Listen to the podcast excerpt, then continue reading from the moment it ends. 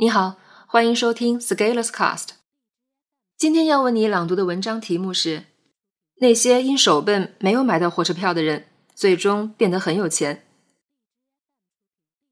在我刚刚毕业的时候，每到快过年要买火车票，都非常压抑紧张。买票是一个复杂的工程，考验一个人反应速度以及信息渠道。在那个时候，幺二三零六的系统功能还不够强大，经常出现问题。于是票一放出来，连支付都来不及，票就没了。而我就是那个总也抢不到票的人。二零一四年一月的一天，在经历了几次失败的尝试后，我发了一条微博，是这么写的：故事的最后结果是，那些因为不够聪明、不够动作快而没有买到火车票的人，因为为了买昂贵的机票而不得不努力的工作，创造更多的价值。最终，他们变得很有钱。那个时候，我终于放弃抢火车票，转而买了一张机票回家。机票的价格是火车票的五倍多，我感到很肉疼。乍一看，这是多么有力的自我安慰啊！你抢不到票，你就有钱了。但是四年后，我发现这条路其实是可以走通的。我们的时间未必是慢慢变得值钱的，我们是更有可能是因为一件事情逼了自己一把，于是开始变得值钱了。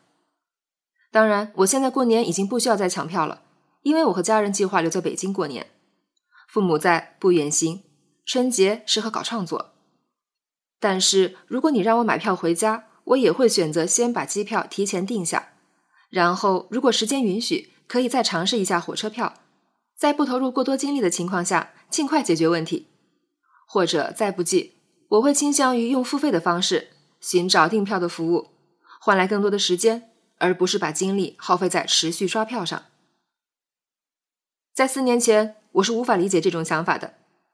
对比一下，机票要贵五倍，于是我的本能就是把这个钱省下来，于是感觉自己赚到了，但是我却毫无意识。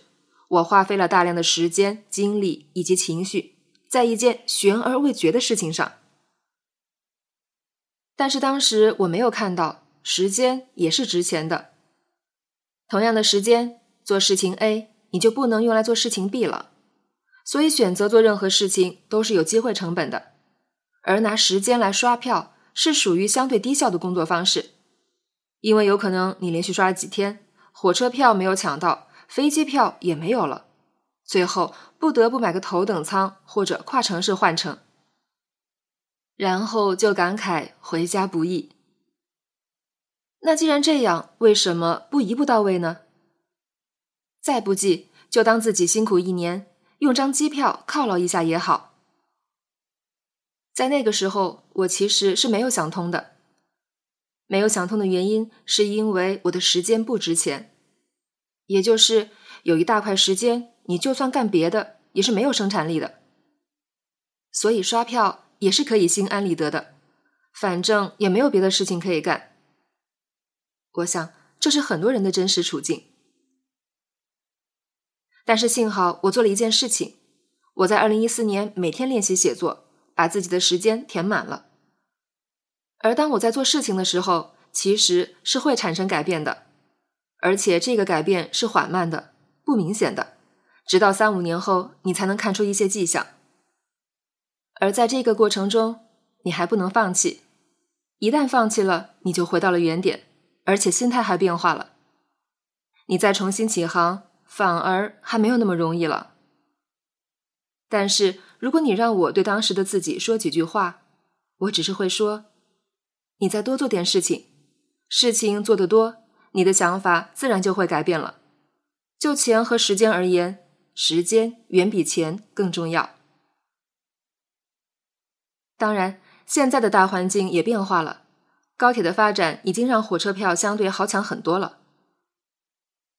所以这篇文章的主旨也不是要让大家去买机票了。航空公司并没有给我钱写软文。我说的是，找到那个最节省你时间的方式。于是，你可以腾出时间来做更多的事情，哪怕你要因此多花钱。但是正是因为你能多做事情，这些钱的投入反而会给你带来更多收益。这是一个正循环。愿你在这个正循环里走上自己的全面小康，实现自己对美好生活的向往。本文发表于二零一八年一月十七日，公众号持续力。如果你喜欢这篇文章，可以到音频的详情处获取原文地址，也可以添加作者微信一起交流。咱们明天见。